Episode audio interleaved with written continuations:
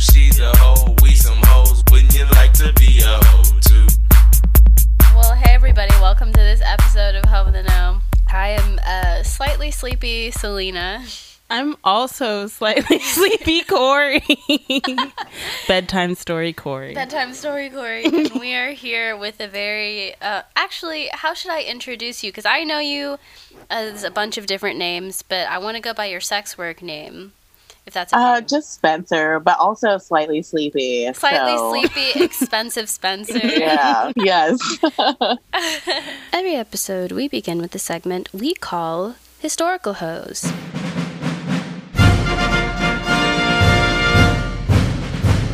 And this week's historical hoe is Nanje. So I got my information from Wikipedia, per usual, and Asian History blog.blogspot.com, Nanje Korean heroine. So uh, yeah, this is my best rendition of Korean pronunciations.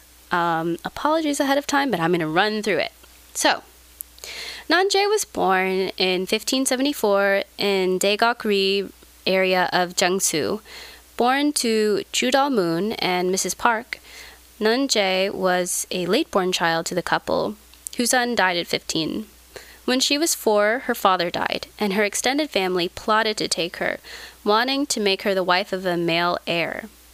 Her mother soon found out and stole her away, but was caught and jailed. Her trial was overseen by province officer or official Choi Kyung-hwae, who ruled on behalf of her innocence. Nunjae, w- seeing that she had no place to go and no family to trust, at the age of 17 became Choi Kyung-hwae's concubine and lived in his house. In 1592, Japanese forces invaded the Korean peninsula in the Imjin War, during which official Choi, Nunjae's husband, was assassinated. Afterwards, the Japanese eventually succeeded in their eva- invasion of Soyoung Fortress, now near uh, Jinju area. To celebrate the victory, soldiers forced all the Kiseng female entertainers to serve them at the Chokseongnyu or Chok Seongnyu Pavilion on a cliff that overlooks the Nam River. Nunjae was called to entertain the victorious Japanese generals alongside the other Kiseng. And of course, this is super controversial if you are at all aware of the geopolitical tension between Japan and Korea. This shit has been going on for so long. Fucking 1500s, are you kidding me? Anyway, so she led uh, the general Kiyamaru or uh, Kiyamura uh, Roku or Rokusuke to the cliffside where she embraced him, clasping her fingers with rings that locked her around him and cast herself along with the general into the river, killing them both. Oh my god.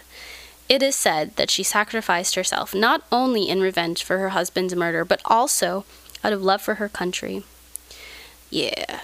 However, this story is highly dubious, and it is most likely to have originated from Bak Jung-hwa's Nunjae and uh, Gai Wol-young. Uh, so I think that that is either a poetic work or some writing. Anyway, so the rock from which she leapt has been has come to be known as uh, Yuim, the rock of righteousness. Pretty cool, and that is this week's historical hoe, Nunjae.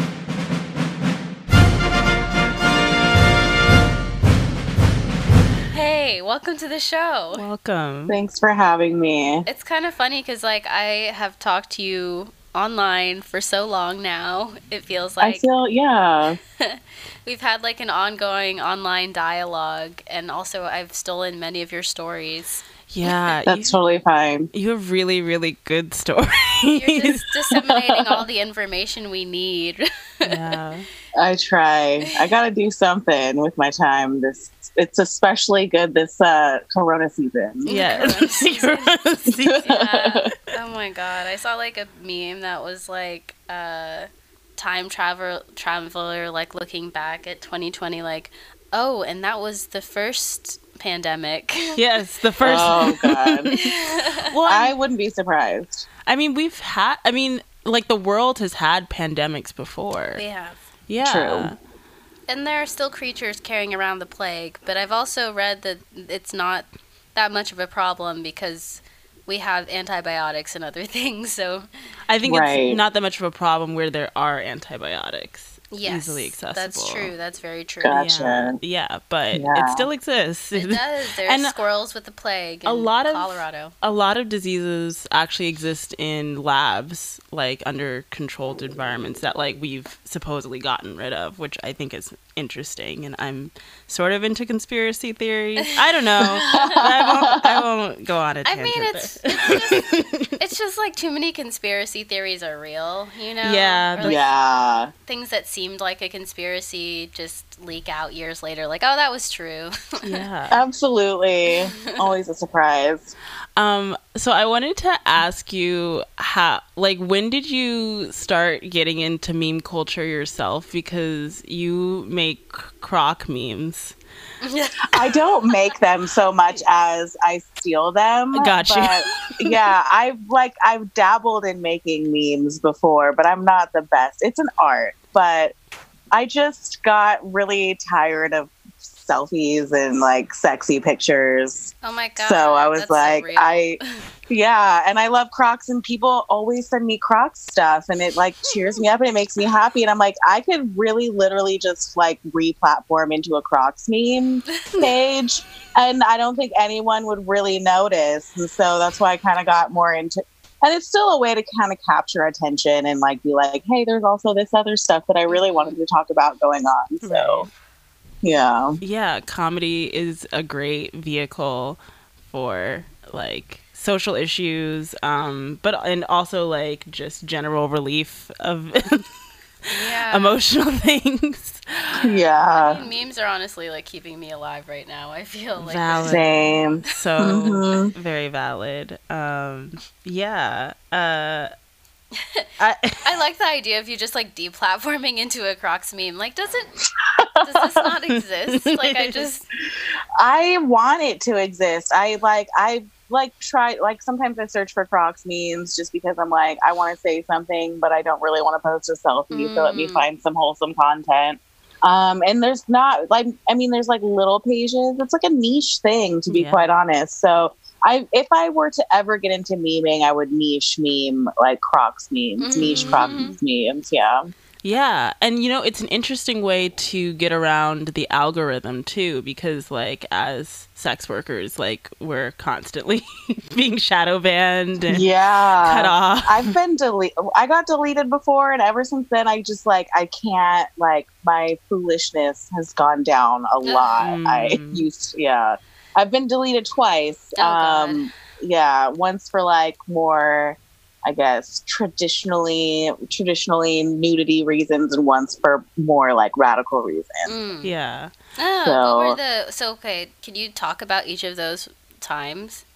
Yeah. So a long time ago, I was in. Um, I've actually been hacked too, which was like a weird story. Ugh. Um, yeah, it has. It's not like sex work related at all, but um, it was like pre sex work.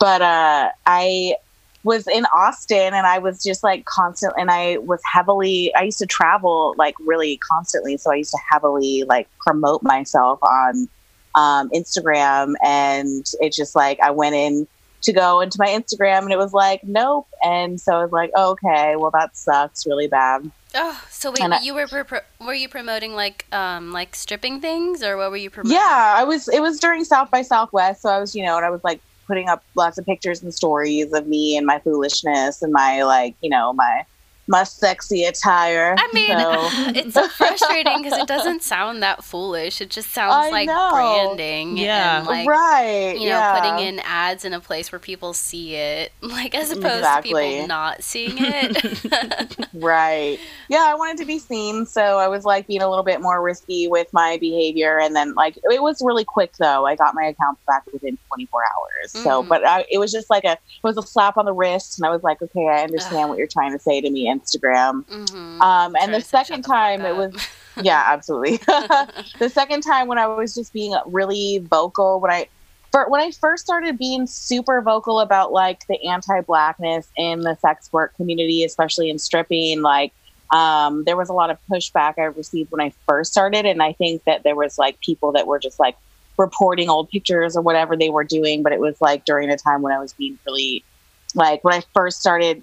Um, I there's a really great TED talk about it that's in my link tree about like beyond like bootylicious versus uh, formation Beyonce, mm. and I think that was like my bootylicious to formation Spencer. like I went from like really palatable, light skinned, you know, like um, white passing, racially ambiguous, like stripper to like very pro black, militant, heavily like radical. And people were like, I liked it better when you were just palatable. And my yeah. account, yeah. So um, it can, that's my speculation. But after that, I kind of like now I kind of play by different rules. But I still like I feel like I'm still pretty radical. So yeah, oh, definitely. Um, yeah, I where for you does that like root come from? That radical root come from? Because like it doesn't happen for everybody. no, it does. No, especially yeah. I mean, yeah, like yeah, like you wouldn't have to think about it necessarily. Um, but... No. yeah. Uh, it started when I well, I started at a really white strip club, and I noticed there they only had one other black stripper there and like i noticed the things that people would say about her versus what they would say about me um as like because i am like light skinned and you know i would wear like I wouldn't wear like natural, like looking hair very often. And when I did, I noticed I didn't make as much money, so I didn't wear it as often. Mm-hmm. So um, I noticed that, and it's just like when I started traveling with other strippers, especially with white strippers, and seeing like the difference in money compared to the difference in like not to suck my own dick, but talent. You know what I'm saying? Like, yeah. I'd bring like baby strippers with me, and I would be like, "Wow, that's really weird." And I'm, you know, and I'm like, "Oh, it comes down to like." It just yeah. sometimes yeah. takes a while for you to realize, like, oh, this is a race issue, like mm-hmm. because it's hard to, like, for me, it's hard to kind of like, because I don't know, I see the best in everyone, and I don't want to see it as a race issue, and you know, like I just don't, I, I, I don't live my life like that, like where I like have like I don't think about race until it like is like oh it's hurting my feelings. This is about race, mm-hmm. like you know what I'm saying. So it's just like I because I don't know. It's a protect my own way to protect myself. It's to like not think about like just think about work and going to work, and then I'm like oh wait, the, all of these things come into play. All of these things are really important. Like the amount of money that like people make is affected like directly by like their skin color and like their hair texture and and what they look like. And it's just like it's a really weird thing. It's it's like hyper it's hyper like focused in stripping especially. Like it's where you see it you hear it in the locker room you hear it from managers. Like it's so like when that when it started to become more in my face with money like when it became like a money thing then i was like wait a second because i have yeah i have two kids and i'm like i need to feed these babies and like i'm working my ass off bringing some people into the game and this is like this is hurting my feelings but mm-hmm. this is mm-hmm. why and there's nothing that can do there's nothing that you can do to change it but like there was all of these people giving this advice like oh this is what you could do with your money and like you know this is how you can come up i'm like this no. doesn't apply to me like it doesn't apply to me like it never did and like no. once i started talking about it like there was a lot of pushback but so then eventually people started to listen and that's when it became really important Ugh, that pushback is so real. Yeah. So you, I don't know. Did you kind of like start? I mean, have you lived in a black community for most of your life, or? Um, not really. Like my family was like military family, and I moved to the West Coast and lived mostly in Washington. Mm. Um, but my black family lived in Detroit, so I spent like summers with my black family. They like, they were like, they. It was very important to them for me as the biracial child in the family to like experience like black like excellence and to see mm. like the great things that black people could do and like to like not just be they knew I lived in a super white area so it was super important for the black side of my family to like make sure that I understood but I've always been really like passionate about like my blackness so because it's just I grew up with white people and I was mm. like but I'm not like you and I like mm. I like who I, my mom was like pushed that self-love really heavily because she uh, she was my mother was white and like understood like life is going to be really difficult for you moving. She lived in Detroit her whole life, and we lived in like like white ass Pacific Northwest. Mm-hmm. And so she was like, "This is what you have to deal with. This is what it's going to be like." So I grew up like like half and half. Like I got to experience the black culture with my black family, but it was like half of the time. Like I was still I still grew up very much embedded in white culture. Mm. Mm. Did you? When did you make the move to? You're in Texas now, right now, right? Yeah. So when did you make that move to the South? Um, when I was 17, I joined the military and I went to South Carolina for basic. For AIT, I went to Maryland, but for my station, my duty station, I went to Kentucky, and it was like the border of Kentucky and Tennessee. And I've Oh, been in the South since 2004. So I moved back up to the Pacific Northwest for a couple years, um, but I've been in the South since 2004. So I feel like I've been in the South for most of my life at this point. Mm. So Is it? it's a much different, much different What what did that transition look like for you coming from like a military background and going into sex work?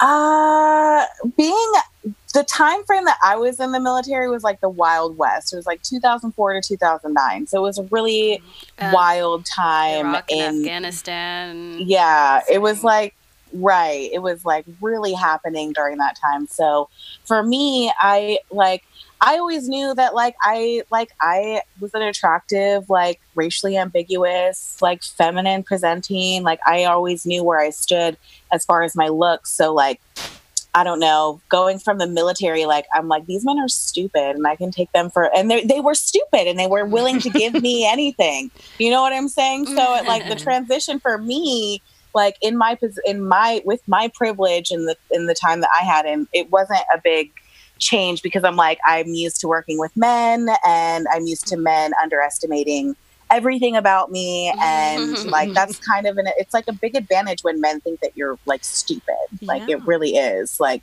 because you have the upper hand by being like already like I'm smarter than you already because you came you came in here to spend some money so I'm smarter than you already. Um, so like i don't know the transition for me and i've met other like sex workers that are like former military and i just think it's it's because of the way that it's like super rape culture and super toxic masculinity in the military it's like really empowering to be in a position to be like no fuck you pay me basically like i think that's a terrible i hate that statement fuck you pay me because it's super Mhm. privileged also but Mhm. like like i don't know it's just like it embodies that whole feeling of like no like i'm in control and you have to give me money so Mhm. Oh, i don't know how other people and also i worked uh, with weapons so i was like explicitly with men and like with the infantry and like it's a job people thought i was a secretary when i was like i'm like that's not a real thing but like What? here i'll fix your weapon for you yeah Oh it my was god. yeah It's that constant So- like undermining of like your place there. Like I mean that's just ah, that would be infuriating to some degree. Yeah sure. it was so but it made that's what made the transition pretty easy for me is because i already kind of like i'm like what else could you really do like to make me feel bad about myself like wh- what are you gonna do like slut shame me like that's Mhm. the, the the biggest step you could take the difference between those two like degrading type situations because there are a lot of men that come in that are simply like trying to like feel better about themselves by putting themselves in a position of power and like degrading the the people that work there and i'm like Mhm. you can't really say much to me uh because i've been i've i've been i've been kicked out of worse place for less Mm. yeah. What made you decide to join the military? I had no direction. I didn't know how I was going to pay for college. I my parents were like, "You have to pay rent or go to school," and I was like, "I don't know how to do either of those things." Yeah.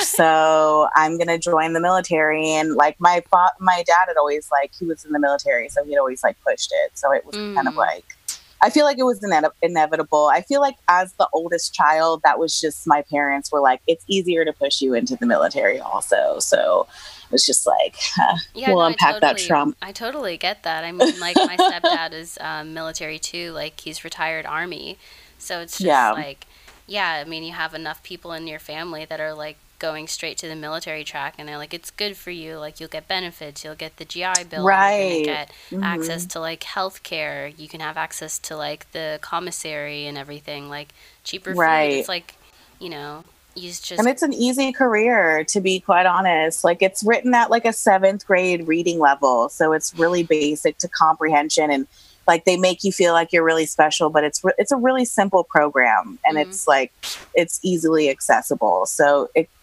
anybody can can really succeed in the military as long as they're like you know listening and doing what they're told It's- I mean, how do you contend with that now? Like, cause you're you've clearly like changed a lot over time, and I know like within the dialogue, there is a lot of talk about you know the military-industrial complex and like yeah American interventionism and all of that. Like, how do you, you know, relate to your service now and relate to like military service more broadly? Like, as you've changed and changed careers and life is different, you know. Yeah, uh, it sucks to look back now. It's not. I don't say it's a mistake because when I got out, I got to do like civilian work as like a government contractor, and I made really good money. So I got to experience at a young age like traveling around the world and like making really good money and doing my job and like and like you get no praise in the military and you get paid really shitty. So like having the praise and the pay for the same job, it felt really cool.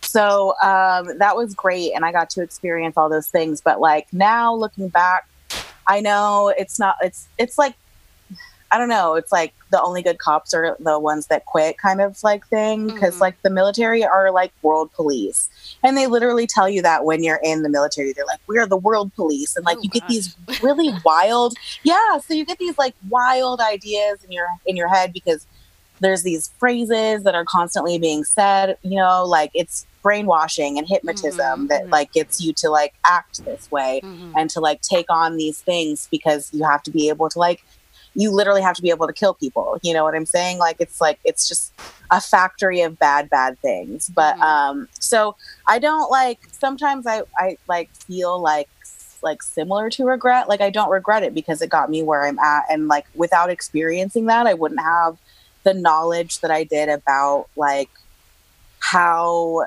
you know like how it works you know what i'm saying there's a lot of misconceptions and like now i know how it works and you know i can answer questions and i can help people kind of like address that blind nationalism Mhm. and so i really like being and, and i also like being like that like complete juxtaposition between like being like you know somebody who's like in iraq and like serving for your country quote unquote and whatever Mhm. Um, and now being like, hey, guess what? We live in a fascist police state, and Mhm. we should be like looking at how to defund the military and like make our country like better for everybody else except for the military that we don't need. Like, I don't know if you saw like going around. Um, it was it happened a couple weeks ago. I think it happened on on July fourth, and it was like this all countries matter, like post thing. Did you see this? no, It was so That's so weird. confusing. it was confusing to me, and I was like, I was like, I I- it it it it really it like how. I don't know. So what's the rhetoric around it? Okay, so like all countries ma- like it was it okay. So when anybody says like all something matters, like obviously Right. like you're taking from like all lives matter and which is like derivative uh, like a negative derivative of black lives matter and it was being reposted by like a lot of black people, which was like very like weird and sur- and Oh. like was it black people and brown people? Was it like brown people trying to no, it was black people. black people? it was black people that I followed really at one point. Yeah, it was really confusing. Um, and I think someone said it was like a joke or something, but like the way that it was like posed on like a, I don't know, the optics of that, of like posting like all countries matter on July 4th is like trying to like say that like other countries besides America matters, but like the reality is is that America, like you say, is like it, it like poses itself as like the police of the, the world of like this hegemony. So like I don't know. I just wanted other people's like thoughts about that, or like if I was like on one, because like I mean, that's just like been in a hole. not necessary. I mean, it's like, yeah, July Fourth is some bullshit, but it's like not like saying all countries matter. Like most countries have some celebration day that is like the celebration of their country, Right. whatever Yeah. that day is. So it's just kind of like okay, whatever, like cool. yeah. Also, like America doesn't like uh, why like it is that like that position that like all lives matter people take where like they're decentering like the people that actually matter in that conversation which is like people who are further further further marginalized than Americans like we hold a lot of privilege as Americans to be in this Oh country yeah. um, and not have to like worry about like militarization uh, by other countries in the same way that other people do. So I don't know. Yeah. Sorry, it's a tangent. So you're No, it's fine. you're a parent of two kids. Yes. Yes. Yes. How old are your kids? They're seven and eleven. Oh gosh, there's big ones. Yeah. yes, they're like probably going to college next year. no, One has a it degree. happens really. Yes, it happens really fast. Um, uh, so yeah, I can say that about it's that's the weirdest thing about being a parent is it happens really fast. hmm What um so when you started dancing and you still kind of dance, right? I still do actually. I'll be in Portland in August, uh, dancing for a couple weeks, Oh just wow. out of accessibility. So. Mhm. How Yeah. are you um so what is your primary way that you're staying afloat during quarantine? Um, well, I work in all types of sex work, so I've been using like online. I had one regular customer that was keeping me afloat for a little while. Um, but you know how customers are. They come and go. They're very So, I- yes, absolutely. So I've kind of had just like the comings and goings of whatever I've because I had I got into sex work because I needed to take care of my children and I it was very much in a survivor way like I needed money to feed my children. Mhm. Um so that's like uh, where my hustle kind of based out of. So Mhm. it's not it's I, because I've lived in extreme poverty before. COVID is kind of like not new for me. Mhm. Like it's not like a new. It's something that it's like it's new, but it's like something that I'm not super stressed because I've been in a stressful position like this before. So I've been kind of just doing what I can do and like working all aspects, diversifying my portfolio. Um, I've been working on it for a long time also. So that's another thing that I have. Like I'm lucky. I'm lucky that I've been working on this for a long time. So I have like a customer base that I can kind of pick from in in times of need Mm. uh, when it's hard. So uh, a little bit of this, a little bit of that's got me through this. What does it look like, or or I don't know if you've if it, if you've been stripping during this time, but what is it? What is it looking like? It's going to look like at the club Or what are the when you go back. Yeah, what are the places that you've danced at been like during COVID?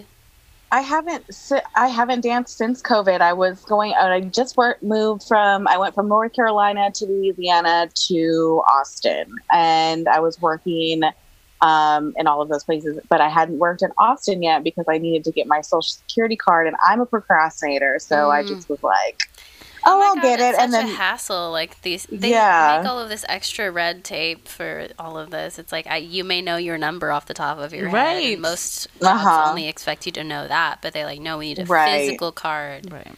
Absolutely. So I was just like, I procrastinated and I started bartending. So it didn't really, I was like, I don't really need to go um, back to that type of sex work um, at this moment. So I didn't really mess with it. And then COVID happened and I was like, oh, so I mostly dance in Louisiana, which they're, uh, thankfully, the parish that I work out of only had 21 cases the Mm. last time I checked, which is probably more at this point. But like um, that was last last month because that's where my children are also at at the moment. Mhm. Um, so uh, it just it wasn't thinking about it there wasn't so rough because it's such a small rural. It's like a tiny town, so it's not like it wasn't a big deal. But here in Austin, I'm a little like I'm a little nervous, and I'm a little nervous about going to Portland for me, just because I have just I'm very anxious about Mm. COVID, and it's it's because I want to try to take it as seriously as possible. So it just it looks really weird right now. It looks really scary, but like you know, some people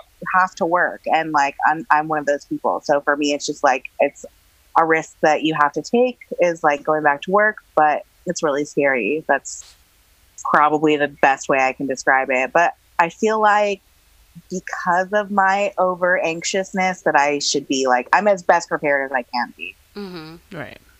No, I mean it's so hard, like having to make that decision to like work in the face of everything going on, like just because you have to. Especially this kind of like intimate labor that is like, you know, y- you might you like you might be grinding on somebody, like you might be face Right. to face with somebody where like other kinds of labor it's like oh, I'm handing somebody food, I like have at least the arm's distance or Or like you have Mhm. like those the plastic, the plexiglass barriers. Right, stuff, exactly. yeah. It's not Right. necessarily like there's gonna be a plexiglass barrier around a stage, or that like employers would like even care to do that for their employees. Yeah. Um, I mean, yeah, it's just interesting. Like some of these clubs uh, are handling this differently. Like at the clubs that you've seen, or have you like looked into the Portland clubs? I have. I went to um and both of the clubs that I would like would work for, I like the owners like happen to take good care of their like their dancers. So Mhm. that's another thing about like and I and I've traveled a lot to be able to find these places. So like I'm really lucky to have that opportunity to be able to like have found these spots. However, um I forgot what the question was. Um Well, I was gonna just ask you, like, so does it? Oh, what does it look like? Mhm. I went to a strip club in Portland Mhm. because I really wanted to support. I didn't have the time to go to a stripper strike, and I just wanted to go pop in, find a Mhm. black sex worker, give them all of the cash that I had on hand, and like have a drink and leave kind of thing, which I did. Um, Dream on Saloon, by the way, is a really good place for uh, dancers of color, specifically black dancers in Portland. That's really Um, good to know. yeah. 'Cause Yeah, There are few just- and far between. yeah. yeah because i had to go to a couple places to find uh you know and like it's not the safest thing to do however i'm literally like popping my head in kind of like thing to do um, Mhm. before i found what i needed to but they're only open till 10 they have plexiglass for the bartenders there weren't that many people in the strip club there everybody wore masks it's a different environment um but Were like the dancers don't- wearing masks? Yes, yes, absolutely. And so were the customers, which I was really thankful That's for. nice, Even when they were outside, because I smoke cigarettes sometimes, and I went outside for a cigarette, and people were still wearing their masks. The people who weren't smoking were still wearing their masks. So, it, like everybody had good etiquette. It's. I Mhm. think it's also it depends on where you go. Like that's like a, a single. That's like a one. That's my experience, so I Mhm. can't speak to. But it was it wasn't that bad at Were either place that I went to. dances, or was it just stage? I I honestly didn't ask. I was just like, "Here's my money," because I Like, get bamboozled just as well. I'm like, "Here you go. you guys are doing yeah, so great. Like, sure. you deserve this." I know, and it's also like it's a desperate moment, you know, like people Yeah. are really gonna latch on to anybody who's like putting money, you know, who's like Mhm. giving away money Mhm. like that. So yeah, and I try to make it like make everything easy because I am like also a stripper, so I understand Mhm. how it feels. Like you do latch on to that money, and I'm like, "This is what I have. This is what I'm doing. Like this is." Like this is it. Like this Yeah. is all the whole shebang. Yeah. So I wanted to make. So I didn't really know. I didn't really get. I didn't ask them about how their day was or anything. I didn't want to waste their time. I just kind Yeah. of gave them money and and left them alone. hmm Yeah. Uh, yeah, it's tricky. I mean, it's like you need to gather some intel with it. You know, like if you're gonna go in and you you want to make sure that it's a safe place, but it's like you also don't want to Yeah. waste your strippers' time Right. they're I know in Louisiana they're not doing lap dances. Um, and in Portland, I think they're still doing lap dances, but don't Hmm. quote me on that right at this moment. Okay. Yeah, I mean, it's, too, it's so confusing. I mean, like, as an out of work stripper, it's like I'm really curious about all of the ways that clubs are opening right now. But Yeah. it's just like, I don't know. It's so. Here in Texas, the clubs are closed.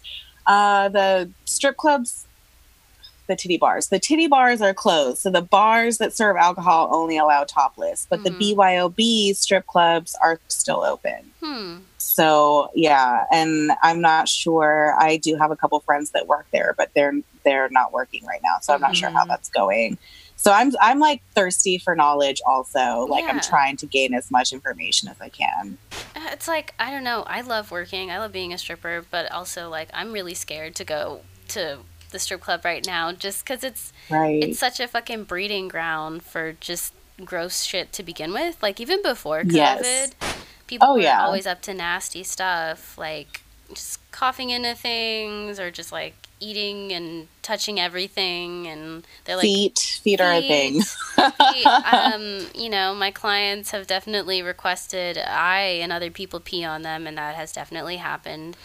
Like, Right. there's just a lot of just passing, you know, Fluid. bacteria and fluids back and Yes, forth, like absolutely. A lot of clients or closeness. just, like very close face to face contact, all of that. So Uh huh.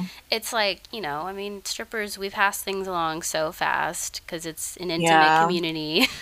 And we're rolling around in each other's sweat on the floor. on the it's like it's yes. it's very messy. And we're just always up in each other's business too, just like Mhm. fixing hair, true. cutting tampons, sharing makeup. Like, right. so it's it's That's- hard to control that, you know. Like the culture Yeah. is not like that right now. I Right. mean, Fortunately for Portland, um, I worked in Portland a lot. That's probably one of the places I've worked the most. Um, and well, at least the most consistently. And for the most part, because there's so many strip clubs, there's usually not like to have like 14 dancers is like a Saturday night. You know what I'm saying? Like Mm. most of the time they have like seven dancers mm, is about the average. that's so you're too not yeah, it's not like working in like Texas where you have like a 100 dancers in the locker room at the same time Yeah. or other places like um it's really like it's really mild and i like that about portland is that you can find these smaller clubs and that's where i'll be at is a smaller club so that's another reason why i'm kind of like okay with going here to work uh to s- spend my time but Mhm. uh, I wouldn't go back. That's why I'm not working here in Austin is because I can't like I I just can't find it within myself to go into a super big club like that Mhm. and like bless all of my friends that are working right now and I hope they continue to make money, but I can't do it. hmm Whenever you um, get back to have time with your kids, will you like quarantine before and all of that?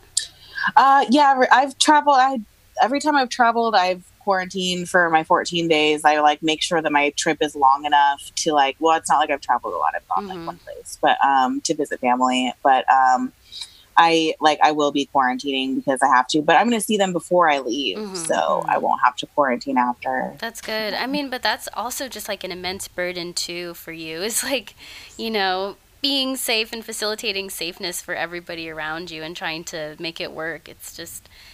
Um, Well, I'm a loner, to be quite honest. Mhm.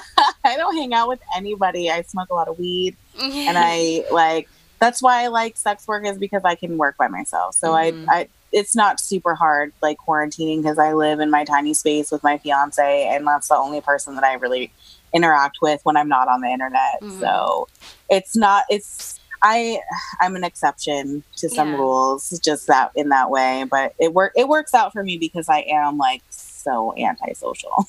yeah.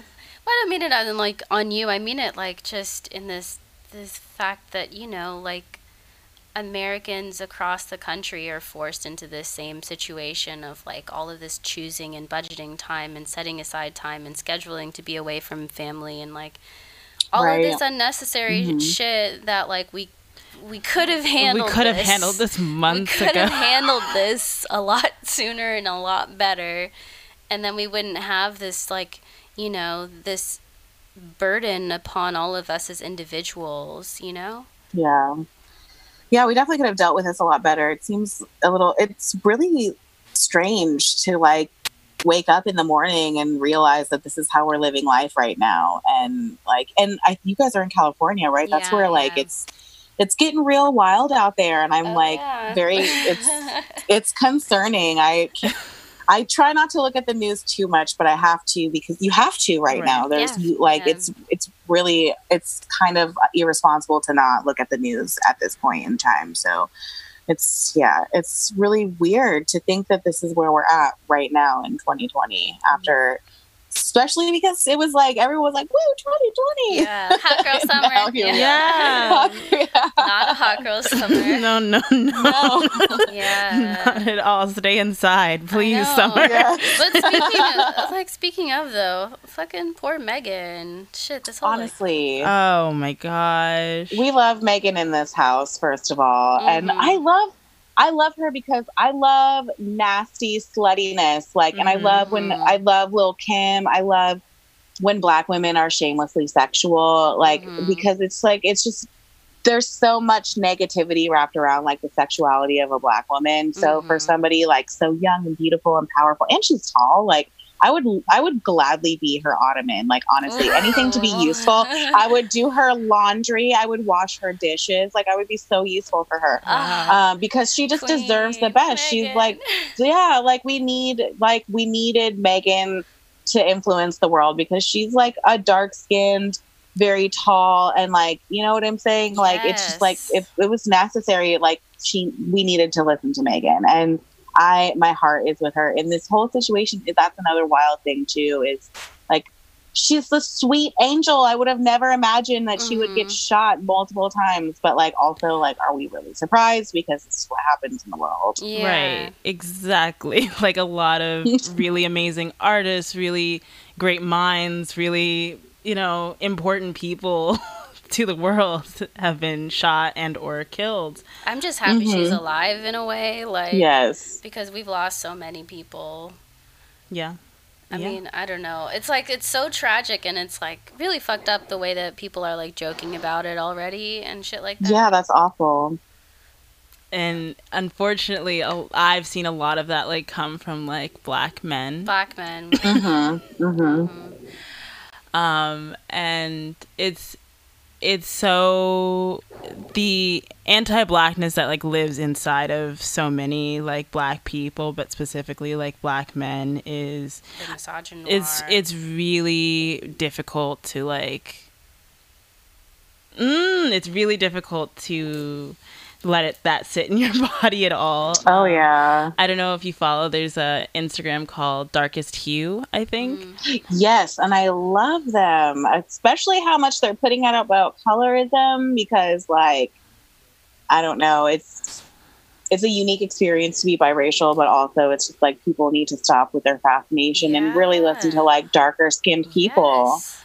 It's it I, I i really enjoy the conversations that they are starting because like they're talking about like exotification of like of Mhm. mixed children they're talking about like the colorism that exists within the black community they're talking about like uh, it it gives me so much like relief to like see that like somebody uh, I don't know it's like somebody's uh, fleshing it out. for somebody you. yes and that like i'm i don't know i don't know about you both but like it's like you have all these things that you experience throughout your life and like you are constantly questioning yourself whether or not those things are actually happening whether those things are actually detrimental to you you've been like gaslit so much about those experiences that like when you see somebody else like put it all into like a neat little box it's like oh mm-hmm. oh wow bless Yeah. like I It must be me. especially validating for you as a darker skinned like person. Like Yeah. for me, it's like, yeah, for me, it's not so much. It's just like a little bit. Of, I like it's it's a different. It hits a different way, Yeah. but like it has to be like it, if it's validating for me, it has to be validating for like darker skinned individuals. Yeah. Definitely. So I'm glad that information is being proliferated.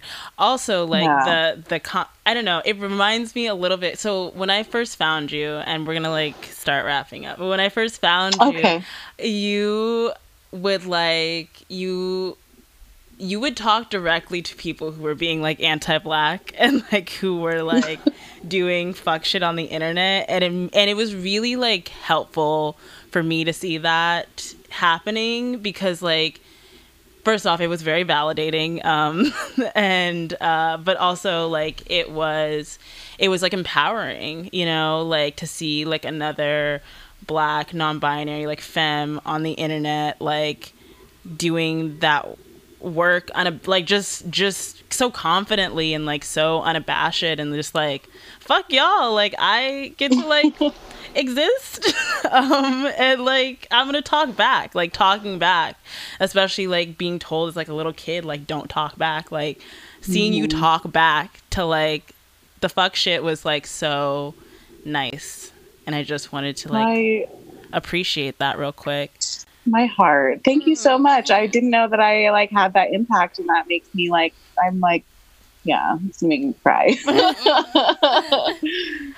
Yeah, keep that heat. Um, so nice. um, but yeah, um, do you have places you want to plug, or like where you're gonna be when you go to Portland, or any um, like what is it? What Cash what App, social media do you want to plug, and what's your Cash App and Venmo and other digital Oh. wallet details? my Instagram is Grim Kardashian, which is my old roller derby name. It just kind of stuck, just in case anybody is wondering. I always Um, loved that name. I was like, this is really funny, and I did Yeah, know I it came was- from Derby, so that's even better. Right. And uh, all of my uh, links are in my link in my bio if anyone cares. I, I just like uh, my my what's it called? Cash app is probably groceries. It's the easiest thing to remember. Um, Wait, how do you spell And then- it? And and is there? It's like the dollar sign, and then oh, dollar sign, and then just probably groceries. Like probably groceries. I can't spell. okay. P R O B A B L Y G R O C E R I E S. C Oh my gosh, the talent. I don't think you spoke Something. groceries, right? G R O C C-I- C E R I E. Is that how you S- spell groceries? I don't know how to spell Groceries. either. I guess. See, that's what I'm saying. Yeah. Google it. look at- Okay, look them up. It'll be in the fucking bio, you guys. Yes. Absolutely, yeah. and honestly, like, just if anybody could do anything, take a look at my follower, like the people that I follow. I like follow a lot of like really great like black women and like black resources and things like that. Whenever anyone asks me to follow, I say follow who I'm following because I've done a lot of like I curated who I follow. Like, Mhm. you know, it took a long time to get there, but like I made sure that it's like a diverse group of people so that I don't get stuck in like a just like really bad feedback loop on the internet. So Ugh, make sure to check out like yeah make sure to check out the people. I follow some cool people um you two included. So uh yeah definitely check that out. And like if you because i get a lot of my information from the people that i follow too. So if you want to like you know be like me and learn then you gotta learn from the people that i learn from who they learn from. And learning is a journey yeah it's not a destination Mm. you guys i'm like i'm huge fans of you two and like the things that you do and say so like i'm very honored to be here and i really appreciate you having me today Oh, well, thank We're you. so happy to have you, and I'm so glad to meet you, kind of IRL. It was like video Right. Definitely. yeah this is really nice Okay. Uh, this is a beautiful reunion or meeting. I don't know. yeah the this is great Sleepy Selena, sleepy Sleepy Corey. I just haven't, I haven't been Spencer. sleeping, y'all. It just ha- it's Yeah. hard sometimes. it is. i had a heavy week of like hiking and horseback riding and i smoked Oh. the marijuana so Oh, I yeah. feel you. That's yeah. so nice. Uh, yeah. Oh wait, do you do do y'all have any sex work stories to share before we go? Sex work stories. Maybe I don't know. You do go. want to go? I don't know. I have so many. I don't know. That would like I'll if there's ever another time I'm back here, I will come back with a well prepared like sex work story. How about that? Sounds good to me. Yeah. Uh, a sex work story.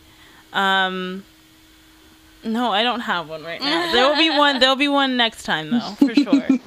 Uh, I've just okay. I'm just gonna update everybody on my latest Gemini ketamine man uh, Oh. stuff. Ooh. Yeah, it's just been interesting because I've like become his escort girlfriend. I essentially like nice. yeah, and I just don't. I mean, it's so weird uh, hanging with certain kinds of white people, particularly the white people that can afford my time right now. Um, because I am just like amazed by how incredibly well off and privileged his whole family is.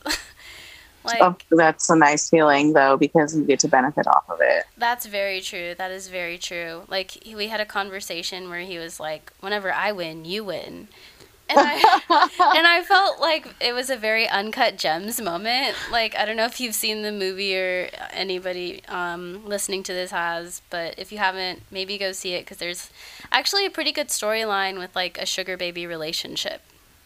nice. I'll look it up. Yeah, definitely. Um, it's like the movie with like Adam Sandler and like uh, it's an indie film. But anyway, so like th- the the per- the lead person in it, Howie, who is played by Adam Sandler, has a, a terrible, crippling gambling addiction, and he gambles on everything and gambles his whole life essentially away and puts his himself in danger and his family in danger and all of that. Um, but there's just the whole like him whenever he won his sugar baby would win. And i just feel like that's kind of my life right now. My Nice. my customers like essentially betting on coronavirus mm. and so whenever coronavirus wins and america does something dumb we both win and it's and it's a really terrifying like loop in a way but also like. I am a black sex worker benefiting from this equation, and Right. so it's yeah. There's many mix layers, of feelings. Yeah. a whole mix of feelings. it's a lot of layers. It's a yeah. lot of layers, but uh, well, I'm glad you're winning. well, thank you. You're welcome. Yes. Okay. uh, okay. And now it's time for a quick commercial break. Oh, I am a white man and I don't respect you. You gotta earn my respect. You only got here because of affirmative action. I miss the olden days when people were respectful and nothing bad ever happened. Ah. Are you tired of dealing with white men? Do you feel like you're banging your head against the wall, having to recount the history they should have learned in school? Does your national flag feel like a hate symbol? It's time to consider becoming a domestic terrorist. I know it sounds extreme. It is extremism at its core. But if white men have proven anything, it's that there is a place for domestic terrorism in Western society. We all know Dylann Roof and Brenton Tarrant. Why do white men get to have all the fun destroying our lives? It's time for a Black Lady Terror Cell. Make terrorism great again by using it to overthrow our corrupt system. The US wants to install puppet dictatorships in the Middle East. Let's install puppet socialists in the White House. France continuing to colonize African countries? How about we drop Macron and replace him with some Fanon touting radical leadership? The Aussie government genociding away First Nation people? Time to end civil conversation and instead switch to civil war. Terrorism doesn't have to be all that bad. Let's turn terror into terrific today.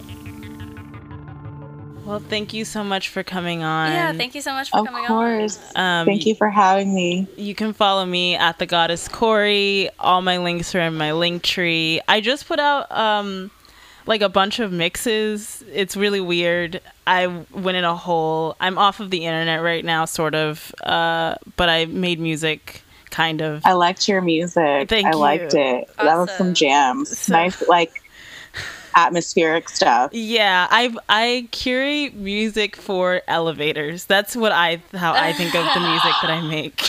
I like that, Okay. I just want Yes. elevator music. I'm very into like vaporwave, but that's separate. Anyway, I feel that too. No, vaporwave is elevator music, yes, and thank that's you. fine, and I like it too. But yeah, Um, I'm Selena the Stripper. You can follow me on Instagram at Pretty Boy Girl. You can follow this project, Ho in the Know, at Ho in the Know, spelled like Hukes in the Nukes, as I like to say, H E A U X in the K N E A U X.